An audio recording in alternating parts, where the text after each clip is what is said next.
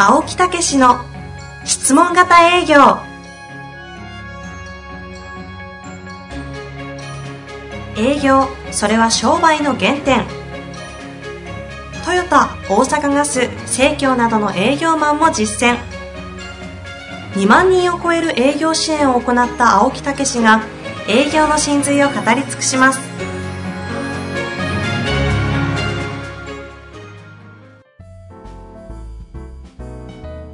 こんにちは、遠藤和樹です。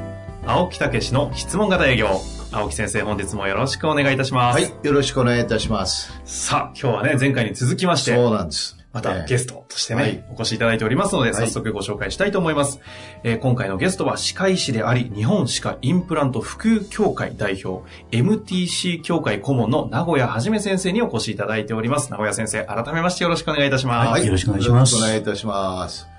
まあ、えー前回ね、お話のように、えー名古屋先生と知り合って、それで質問型営業をマスターをしていただいて、えーそしてそれを、すごいのは、その、歯科の中のシステムにしたっていうね。はい。ありがとうございます。いやー、これがですね、もう本当にその、ね、す集めるのに冊子を使ったり、そういうようなことをされてても、最後のところはね、やっぱり、こう、ね費用もははいかかるんでね、うんやっぱりそこを本当にその人が望んでることを聞き出して、いかにこうね、納得して進めていただくかっていうようなことですもんね。はい。最後はやっぱり人だと思います。はい。ええだからそこがね、あの、まあ、女性のアシスタントの方、はいうんが、もうヒアリングで、もう決まっていくっていう、そこがすごいですよね。そうですね。それ何なんですか？そこら辺はやっぱり。仕組みとしてうまく出来上がってるのと、えあとは、あの、やれば誰でもできるっていう人たちをもう周りがもう見てますから、ええ自分もできると思ってやってる人がすごく多いですよ。ああ、はい。青木先生に指導いただいたカウンセリングシート。ええそれはもう今もう世界、世界じゃない、日本中でもうみんな使ってますから。いや、世界広がるんじゃないですか？ねねうちも一緒に世界に手を手り、手を、ね手を取って行きましょはい。よろしくお願いします。う。ちょっともつれてる。ですね。あでも前回のね、お話も、あ、ちなみに場所覚えてますか？え？名古屋先生の。根室や。よーし、よく言えました。言ってんの？でも当時から、あの、なんですかね、7万件の現在だと歯科医院がある中で、ええ4%ぐらいしか年商1億いってるところがないという中で、え当時、何年前になるんですかね開業されたのは。30年前30年前。はいその時に1年目からいきなり1.8億いってるという。まあそもそもちょっとポテンシャルちゃうんじゃないかという話もあるんですが、そうそうそう。それをね、今現在だと3店舗もやりながらですよ。え現在では、そこで培った全てのいろんなものを日本歯科インプラント普及協会としてええ、全国中の歯科の、歯科医院に教えてしまっているという。そうそう。で、教えてですね、なおそこの女性の人たち、アシスタントの人たちちなみにが、ごめんなさい。え？女性の人たちっていわゆる歯科衛生士の方々のことをアシスタントアシスタントなんですね。衛生士もいますけども、はい。中で働いてる人たち含めてです、あだからパートさんとかそういう人もねそうです、パートの方もいます。へえ、あじゃあ本当全員なんですね。すごいですよ。だからもうマスタートリートメントコーディネーターというね、はいえーそういう、これは協会ですか？えそうですね。ええまあ一つの名前として、えトリートメント協会、TJ 協会というのはあるんですえね。えで、そこと僕たちは差別をしようと思って、ええ僕たちは数字を作ることができますので、売り上げを。そこすごいね。ですから月の初めに今月いくら売り上げるっていう最初に決めて、実際にそれを実際に達成することができる。かっこいい。そういう人たちがマスターっていうふうに言い方しますけど。マスターオブザゲーム。そうですね。あ、これあれです。言いたいだけのやつです。あの、そこの MTC 協会の顧問もされているんですよね。すごいですよね。ほいで、この前、そのね、あマスター、えートリートメントコーディネーターのはい立ち上げのね、立ち上げで、私呼ばれてね、はいお話しさせていただきましたけど、はいそうですねありがとうございうん、100人ぐらいいらっしゃったんじゃないですか？そうですね、結構いましたね。ね、女性ばっかりですよ。もう若い女性ばっかり。なんか音が違う。いやいやいやいや、そんなことないですよ。はいそれで、その前に、名古屋先生が、今回の立ち上げの時にどういうことをやるんだっていうお話を。で、えー質問型カウンセリング。質問型歯科カウンセリングで僕たちはやってます。そうそう。はいそれで、お話を、この、こういうふうにやっていくんだよっていうようなことのね、うん仕組みを言われたんですけど、まあ、本当に質問型というものをうまく導入されてね。はい、ありがとうございます。ええそれを論理的にもちゃんとわかるようにお話しされて、いやー、すごいなと思いましたよね。あの、実はうちは、はい。もう各業界でですね、この質問型営業というのを、それぞれの業界に合うように、こう、作り上げてですね、ああ、なるほど。それを運営していただくように、それぞれの業界のリーダーにななってもらおうとか、あやっていただこうとそうなんですねいうようなことなんですけど、それをもう進めていってるんですよね。うんで僕たちは歯科でやってますけど。そうそうそう。はいだからもう保険とか、今、そういうところも動き出してるんですよ。はい。だからまさにそれをですね、先駆者として長井さんなんかやっていただいてると、ああ、そうですか。えーいうような感じですけどね。実際にあの、あ質問型営業というもの自体も結構なこう理論化というか、た体系立ってるじゃないですか。はい。その上で歯科の中に、それだけの普及で、参加者が今までに延べ500名ぐらいの歯科医院の方々を指導とか聞いてますんで、はい。なんかどのくらいのレベル感で仕組み化されてるってこれちょっとお話ってか、んどういうことですか？どのぐらいのこう仕組み化っていうレベルなんですか？なんかもうすべてのマニュアルがあってとかいうので、仕組みですから、はい。ですからこれを順番にやっていけば、こうなるっていうことですよね。もうとにかくそのままやればできるよカウンセぐらいまでリングシートがありまして、はいカウンセリングシートでこういうふうに使う。うんで、2回目のカウンセリングではこれをやる。次にはこれをやるっていうのはもう形としてもう全部できてるんですよ。ですから誰がやってもうまくいきます。パートの方でもうまくいきます。うんこの間2番目で話をしたのはパートの方ですから、京都の。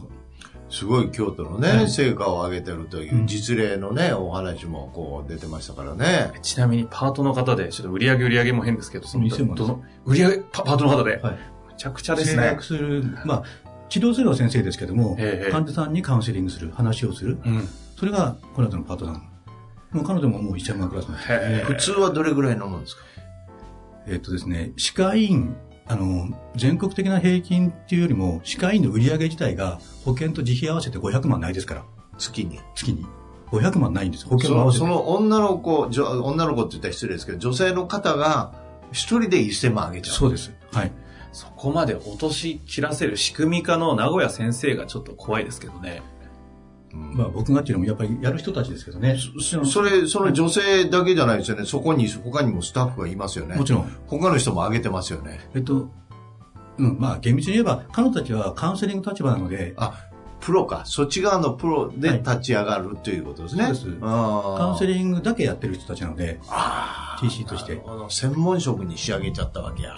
うん逆に言ったらそれじゃないとできないですから。なるほど。で僕たちもうん、あの、兼任はやめてくれってことを最初から断ってるので、うんへえ。うんそれはインプラントだけといいう、じゃなくて、はいい、ろんな相談を、えっと、患者さんがどうしたいかという希望を叶えるっていう意味で、なるほど。ということは、その店自体が1000万になると。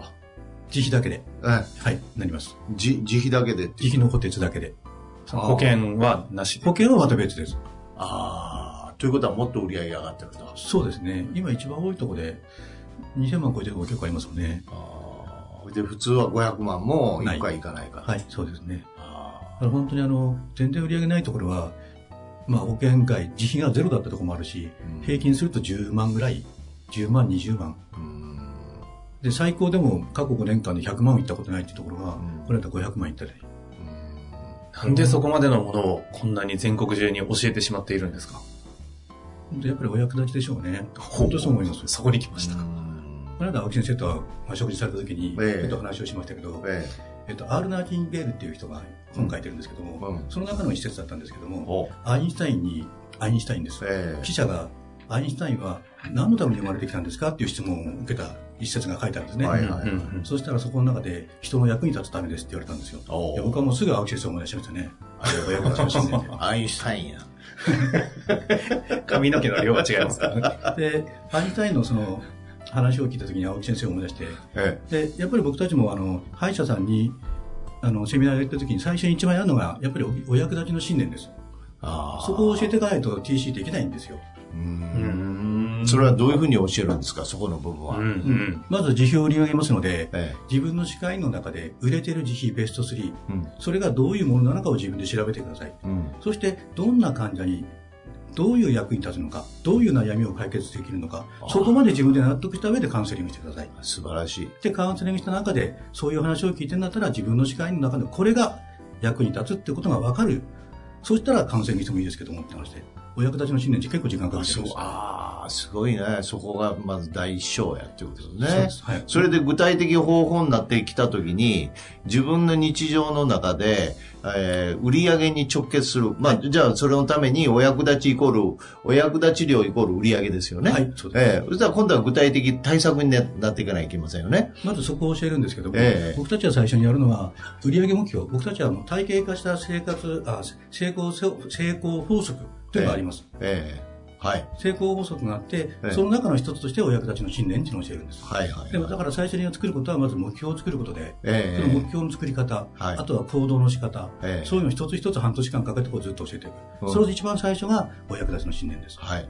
それで、その方法を教えていくときに、売り上げを達成していくための項目として、あの、いくつも上げさせて、そうですね。で、その中で直結してるかどうか調べるっていう、さっきのお話ありましたよね。はい、そうです。その辺ちょっと聞かせていただきます？まず成功法則っていうのはまずは売上の目標を立てるっていうのが第一で、はい。で売上を立てるだけじゃなくて、立てるために心構えですね、信念を確立するっていうのも結構時間かけます。うん。信念を変えたら次には行動計画を作って、はい次に行動なんですけども、え一番間違うのはですね、行動計画を立てることなんですね。えええ計画を立てるっていうと、あの、まあ、僕たちの話を知らない人は勝手に行動を立て始めるわけですよ。はいはい。売り上げ上げるための計画を。はい。でも、計画って立てればうまくいくんじゃなくて、ええ成功するための計画ってあるんですよね。ええそこを知らないで勝手にやるからうまくいかない。はい。続けるためには信念がなきゃダメだと。はい。例えばですね、カレーライスを作ろうと。うん。ここは何区なんですよ。千代田区です。千代田区ですか、うんじゃあ中学で主婦を100人集めてカレーライスのコンテンツやります、うんそうした場合に1位だった人の同じカレーを作ろうと思った場合にそれを作る方法だったらレシピをもらえばいいだけですよね、うん。でも全然100位の人のレシピもらっても同じカレーができないんですよ。はい。僕たちはそのレシピを持ってるんですよ。ですからそのレシピを教えてこの通りやる。うん。でこれやったらこれだけ上がる、うん。そのために必要な行動をみんなに考えらせる、うん。その視界ごとですね、うん。そその100あった100書かせるんですけどうも、ん。100課題として書かせて100、100は何を書かせるんですか？行動でしょ行動。どういう行動を毎日するかという行動を100書かせるね。売り上げ上げるために、ええ。あなたは何をしますか、ええ。例えば青木先生だったら、青木さんは売り上げ上げるためにはどんな行動をすれば上がると思いますか？っていうことをし、課題として、まあ、当然、あの、セミナーの中ではできませんのでなるほど、宿題になりますけども、えで、書かせます。はいで、書いた中で自分で選ばせる。ええあの僕も先生のあの人間の行動原則っていうのを使ってますので、はい僕からは何かやれってことは言わないです、はいはいはい自分で決めてくださいっていうことではい話をするんですけど、ええただし、それは全部受けないです。はい。いい悪いもありますから。うんうん。例えば売り上げを上げる患者さんに愛想よく話をしてもらうために挨拶するっていうのは、うん書いてくるんですけども行動としては大正解だと思います、うん。ただし挨拶したら売り上げが上がるのかいって話ですね、うんうんうん。だからこれは却下ってことで却下します。で売り上げ上げるこれをやれば売り上げ上がるっていう行動それを10個残して毎日トラッキングシートって僕たち呼んでますけども、ええそのトラッキングシート10個項目あるうちのちゃんと何個丸ついたかを全部僕に毎日写メしておくんですよあーそれをね、毎日見てらチャッれてねねうん、アドバイスしてるっていう、そのね、それがすごいわ。いや結構大変ですよそれはいや、それは大変ですよ。それをやりきってられるというね。多い時100ぐらい来るんですよメールが毎日それだけのメールが100来るんですよへえ。写メで撮って先生ね。本人がされてるんですか？ええ LINE なんですけどへえ。それ一人ずつアドバイスしてるわけじゃないですよね。まずリ何もないのはーダーに。あとは個別にセッションするんですよね、うん。そのセミナーの最中にうん。セッションします。だかえら大体1日僕は3人から5人はセッションします。えうん。今でも。ねそれ、これで10個選ぶっていうところのポイントは何なんですか？さっきのだから話。売り上げつながるかどうかです。うん、それの、それはこっちで分かってるってことですか？分かってますはい。あ分かってるんで、そこの書かした中で、えーこれがいいんじゃないかっていうよううんなこと。といいんじゃないかっていうまずよりも、まずは、この項目って売り上げ直接つながるんですか？っていうふうに聞きます。うん。例えばさっきの挨拶ですよね。うん。うんうん。挨拶は必要だけど、うんだけど挨拶って売り上げじゃないですよね。うん。で、これ却下、次探してきてっていう。いうのを2ヶ月ぐらいかけて、すぐできないんですよ。2 2ヶ月ぐらいかけて10個決めて、2ヶ月目からトラッキングシートスタート。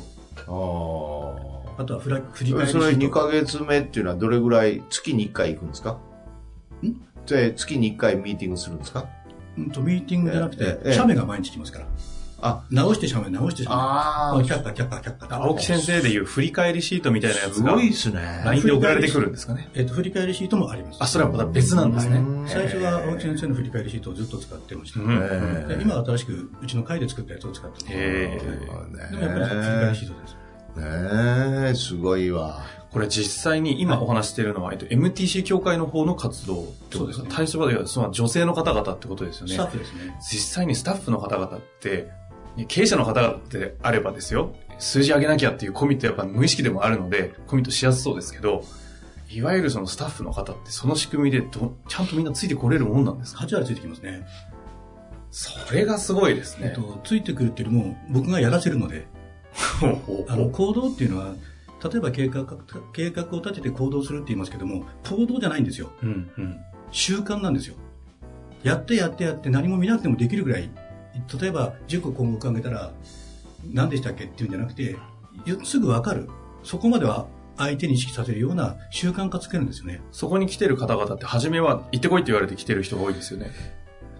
そこは本当はね、言いたくないですけども、半分ですよね。ですよね。えでも、その環境下で逆に8割を、その結果出させるっていうし、そ雰囲気もあるんですよね。何が効く、ポイントとして2ヶ月の前で脱落しない何かあるんですか？2ヶ月で8回セミナーやるんですよ。はい。で、6ヶ月が僕がサポートするんですけども、うんうんその間にまあ、僕も復旧協会の方に、えっと、セミナー、僕が今回のテーマは、まあ今月がそうなんですけども、今月はカウンセリングがテーマだから、会員じゃないんだけども、MTC に入ってるから、ちょっと聞いてこないとか、うーん。うんうん。まあそこはもうお金の問題じゃなくて、とにかくこの人たちを育てていきたいという気持ちもありますから、うんうーん。そこが伝わっていくんですかね。そうですね。えーまあ、やっぱりすごいですよ、豆さが。あうんまあ、だって1日100人ってね、そうそうそう。うんまあ慣れも、だから早くしてると思うんですよ。ライザップのトレーナーみたいですもんね。毎日送って。ライザップ受けてるんです。言わないでください、でも最初あの、まあ続かないですけどね。セミナー始める時のタイトルなんですけども、はい。1億円しかない創出プロジェクトって言いましたけど、最初ナモザップって言われたんですよ。いやっぱり。やっぱり。もう厳しくやっていくからああそういうプロジェクトをやってるんですけどね。うんすごいね。だけど本当にそういう、この業界が分かって、やっぱりそういう中での来る人たちもどういうね、分かって、そういう中で厳しくこう育てていけるようになってるっていうところもあると思うんですよね。そうですね。ね。あとはやっぱりあの苦しい歯科医は、あの、報酬もそれなりなんですよ。ええその人たちはやっぱり報酬もらえるようになりますので、あそれもまたやりがいになるんじゃないですかね。ええもう倍になったところなんかザラにありますもん。ええもうこうどうですか？こうもう当たり前のようにシャーッとこう、ね？擬音語。シャシャー。いや、本当シャーですよね。ええこれ聞いてね、歯科の、歯科関係の方々も結構聞いてると思いますので、そうそうそうまたね、そう普及委員会とか MTC 協会の方にもね。そうそう、結構聞いて。てられますよ。あそうええだからそういう意味ではね。歯科の先生も質問来ますので。あ、そうなんですね。はいうんだって、前々回のなんか技工士さんとか、技工士さんいたらまたちょっと違ってくるとは思いますけどね。まあ、技工士もやり方なんでしょうね。うん。すごく儲けやすい業界だと思いますけどね、僕からすると。うんだからそういうところへも派生していくかもしれませんね。ねまあ、あの歯科のコンサルタントの先生で有名なところってまあ何件かあるんですけど、はいそこの中でも僕たち売り上げてるの一番だと思うんですよ。えその一つはですね、大阪に結構大きなコンサルタントの会社ありますよね。えあの、大丈夫です。た大体皆さんあれだなって思ってます。はいで、そこの中に歯科の分野があるんですよ。ええあそこは全部の分野が、業界があると思うんですけども、うんで、そこで習ってる人たちも、まあ僕たちの中に入ってくるんですけども、そこでは歯科のうんと自費の売り上げは、まあうちは300だよと、マックスが。え、300とかって。ううんんうちは1000万超えるしとか。